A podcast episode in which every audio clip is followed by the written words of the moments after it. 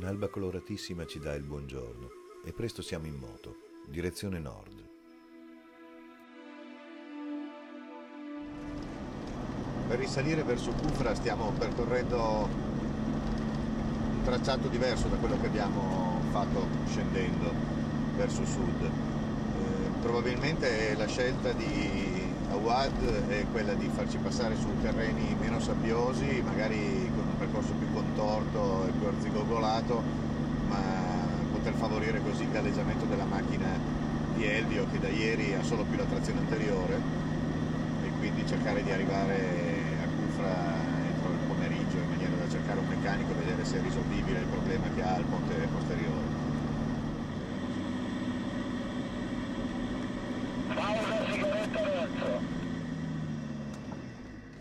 Ci fermiamo giusto il tempo della sigaretta d'ordinanza e dell'immancabile moca, ma riprendiamo subito a correre tra bassi rilievi ricoperti da un sottile strato di sabbia che ci permette di viaggiare velocemente, fino a giungere al famigerato piattone che anticipa Cufra.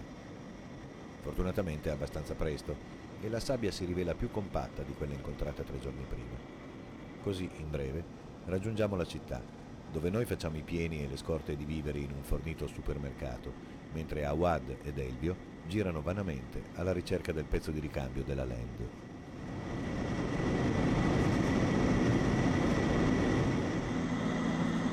Stiamo uscendo da Kufra questa, su questa pista abbastanza infame tracce di camion molto profonde da seguire. Superata la solita sabbia che contorna Cufra, viaggiamo fino al tramonto, verso ovest, in direzione dell'Er di Rebiana. Abbiamo abbandonato la traccia principale, ci stiamo portando verso quella montagna per fare il campo. Ed ecco che Awad ha trovato un ridossino con della sabbia dove piantare le tende.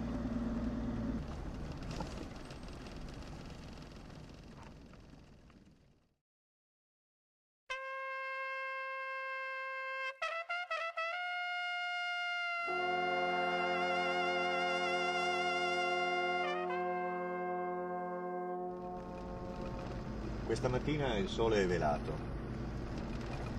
Ci sono nuvole e una grande foschia verso est. Anche verso ovest, pur non essendoci nuvole, non è che si abbia una visibilità così buona. Questo fa pensare che potrebbe essersi alzato del vento e che potrebbe anche raggiungerci, anche se al momento la ventilazione è inapprezzabile, come, come direbbe il buon vecchio Carosio.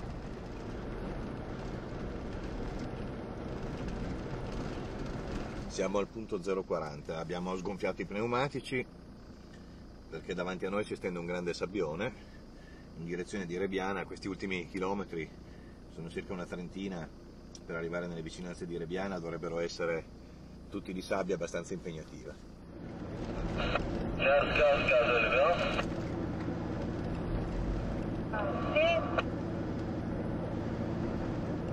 In realtà se si eccettuano i primissimi chilometri su sabbia molle ed in piano, questa prima parte dell'erg non presenta grandi problemi nello scavallare le dune, tutte molto dolci ed abbastanza consistenti.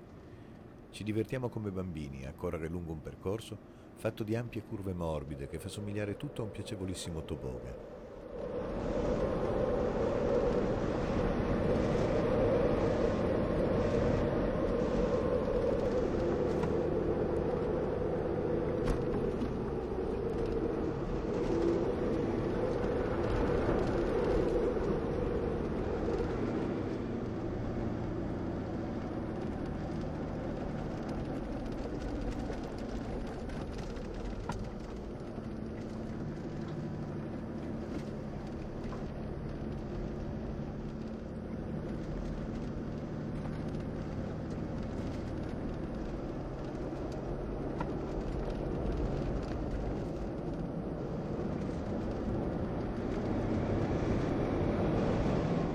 Sull'erga di Rebiana, le ultime propagini che circondano la città di Rebiana, dalla quale non passeremo, la lasceremo leggermente a nord rispetto al nostro tracciato per evitare le zone di sabbia più molle. Adesso in teoria per due giorni o tre dovremmo avere tanta sabbia. Si va.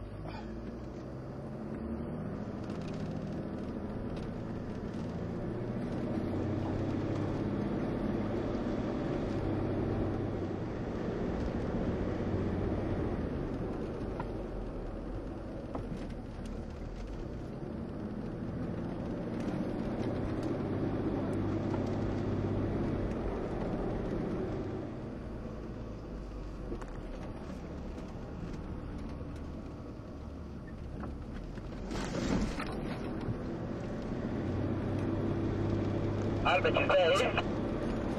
Sì signore, ci sono.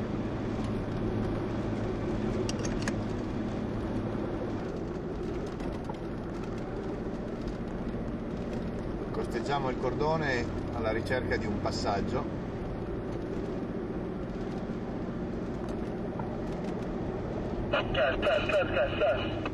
Mano a mano che ci avviciniamo a Rebiana, i tratti molli aumentano per numero ed imprevedibilità e la cosa finisce per fare qualche vittima.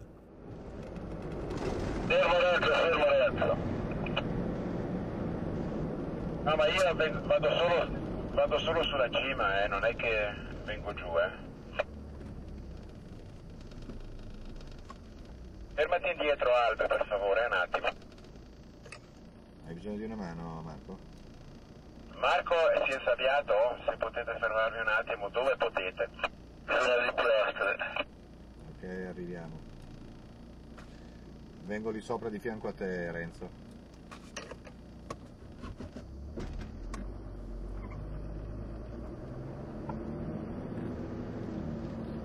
Come non detto.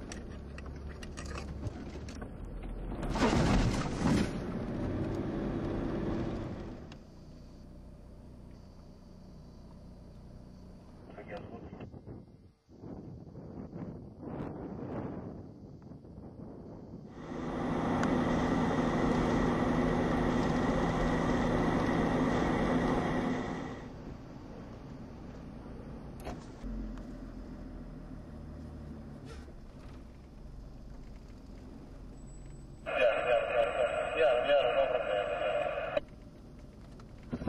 Cosa? Bene, Renzo.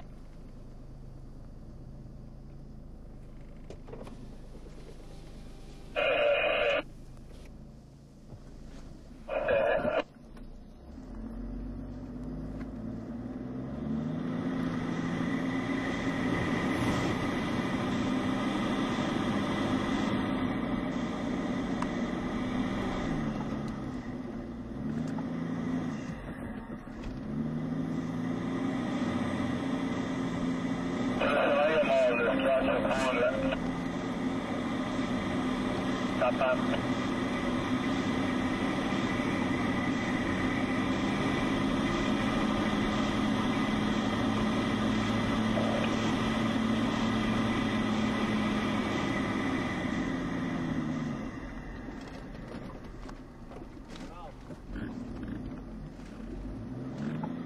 Per tutta la giornata proseguiamo verso ovest, attraverso l'Erbe, e quando le dune cominciano a diradarsi è ormai tardi Si sta alzando il vento.